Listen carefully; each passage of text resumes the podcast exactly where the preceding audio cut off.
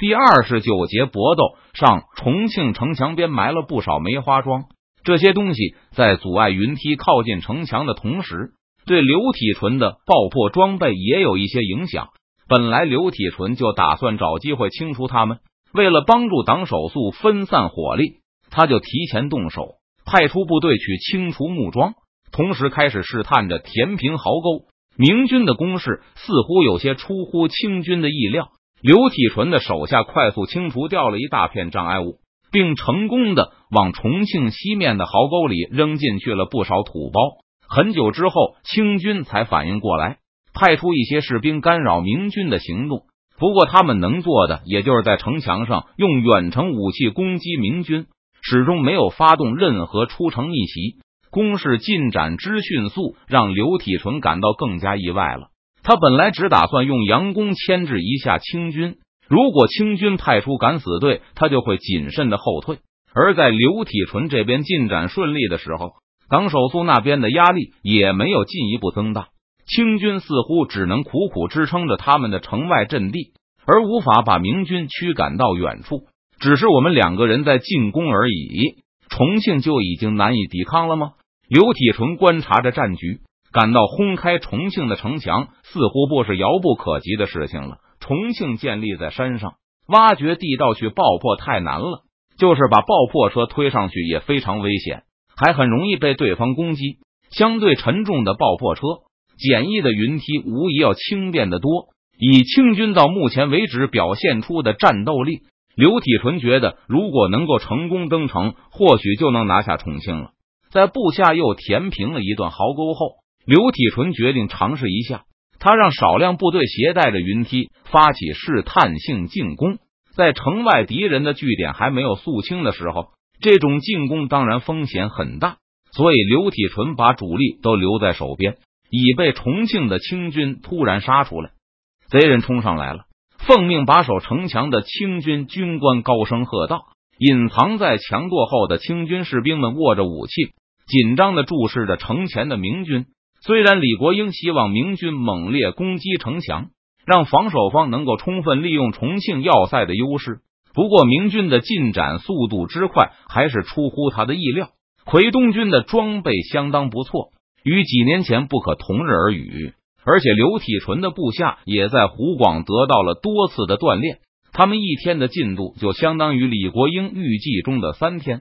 弓箭手，清军的弓箭手听到命令后，就向前走到垛口处，向正在尝试越过壕沟的明军射击。那里的明军一个个都高举着盾牌，形成一个紧密的盾阵。这一片盾牌挪动到壕沟边后。就有人跃下已经填了土包的壕沟中，让盾阵得以继续前进。很快，明军就保护着他们的梯子挪到了壕沟靠近城墙的这一边，把盾墙一直顶上重庆的墙壁后，明军就在下面支起了木桩，开始建立简易的掩护棚子。清军射过去的羽箭，大部分都被盾牌挡住。当明军开始支木桩的时候，城头上的清军就开始把石头顺着墙边扔下去，巨大的石块撞击在明军棚子的顶部，发出一声声沉闷的巨响。达子好像没有出城的迹象。刘体纯始终观察着重庆城门前的敌军营寨，直到他的手下开始攻击城墙的时候，城门口的清军营寨依旧被党手速所压制。只要清军不能把党手速驱逐开。就很难让大部队快速出城来攻击墙边的刘体纯所部。刘体纯又转头看了看城上，他注意到清军的石头扔的很不准，墙根的明军损失依旧比他预料的要少。刘体纯看到清军都是躲在墙垛后边把石头扔出来的，达子士气不行。我军已经到了墙脚下了，他们应该探身攻击才有威胁。佯攻实在太成功了。刘体纯开始考虑把它发展为真正的进攻。如果能够夺取一段城墙的话，以清军迄今表现出来的斗志和兵力来看，拿下重庆用不了太久。既然如此，又何必多耽误时间？让党将军保持进攻，不要让达子出来抄了我的后路。本来刘体纯的佯攻是为了分散清军的注意力，让党手速的损失能小一些。可是，等到刘体纯决定把佯攻发展为真正的进攻后，他就反过来要求党手速加强攻势，牵制住更多的清军，同时掩护他的安全。没问题。听到刘体纯的要求后，党手速拍着胸脯对使者保证道：“回去告诉刘将军，放心吧，有我在，就是十万鞑子也别想靠近他身边。”现在重庆城计有一万一千披甲，李国英把三千名汉八旗和两千名露营精锐留在城中充当预备队，大批府兵被派上城墙去充任投石手，同时协助其他的披甲兵防守。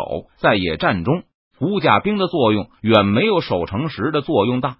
在没有军官督促的情况下，这些五甲兵大都只肯躲在垛口后投掷石头。而不敢把头向着羽箭乱飞的墙外探去。不过，李国英本来也没有这样的要求，他并不打算把明军一下子打得太痛。现在他更担心对方采用长期围困的战术。虽然重庆城中的粮食节省一点，差不多够吃一年，但李国英不知道朝廷在一年内能不能凑齐大军来四川，在邓明的眼皮底下给自己解围。党手速和刘体纯的攻势之凶猛，让李国英也吃了一惊。看到刘体纯已经开始准备攀登城墙时，有人忍不住建议李国英向危险区域派去援兵。要是才几天就被贼人登城，那贼人肯定会士气大振。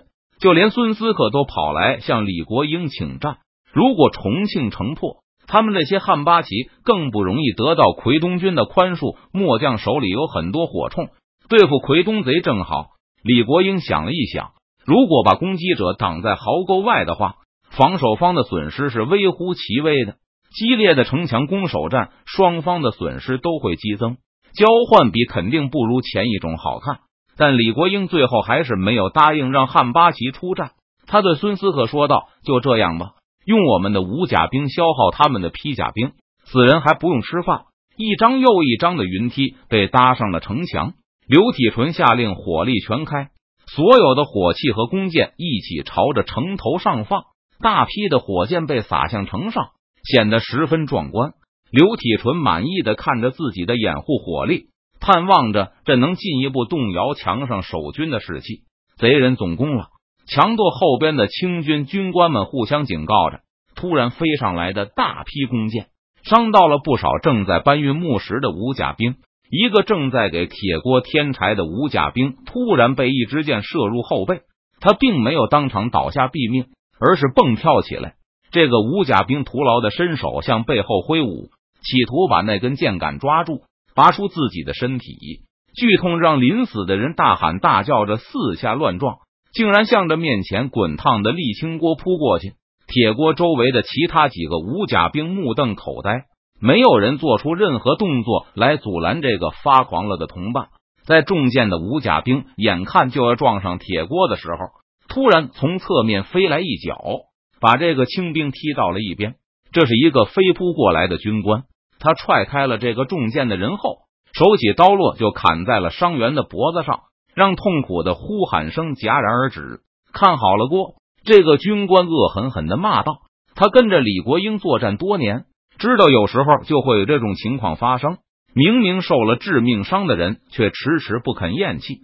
要是刚才这个发狂的人撞翻了沥青锅，那不但一锅沥青废了，还可能导致一场小范围的火灾，再烧伤几个旁边的清兵。看到一根云梯从墙边探出，这个军官持着血淋淋的钢刀，一个箭步窜到云梯顶端的边上，把锅端过来。几个大汉把一口铁锅从火堆上取下。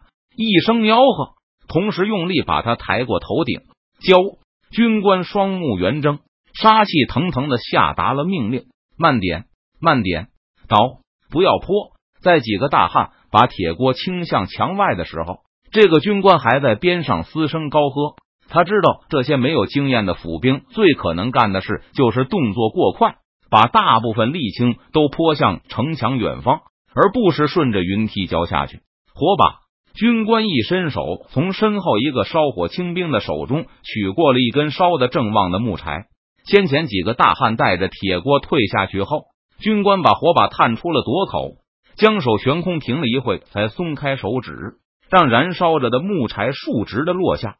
看到漫天的火箭腾空后，元宗帝向着刘体纯所在的方向翘首张望，他知道这个场面意味着明军发动了真正的进攻。才刚到城墙下，就开始总攻了吗？怎么也不先和我说一声？元宗帝咕哝了一声。不过他知道，这肯定是刘体纯发现了战机，让全军备战。既然刘体纯开始了强攻，那清军的逆袭随时都可能发生。元宗帝召唤亲卫帮他整理一下盔甲。随着他的旗号舞动，一批批万县军的士兵开始向前开去，准备随时助夷陵军一臂之力。这几年来，我们的实力确实强了很多啊！这一阵就射了几百支箭出去了吧？元宗帝发出了这样的一声感慨。远处的密集火箭掩护是以前奎东军想也不敢想的，但现在仅仅刘体纯一家就能动员几十个弓箭手，不惜成本的乱射。一股自豪感从元宗帝的胸中油然而生。当然，元宗帝没有见过邓明率领的明军在高邮湖之战中摆开的阵势。那一仗，投石机和大炮不说，火箭都是射完十万支再上十万支的。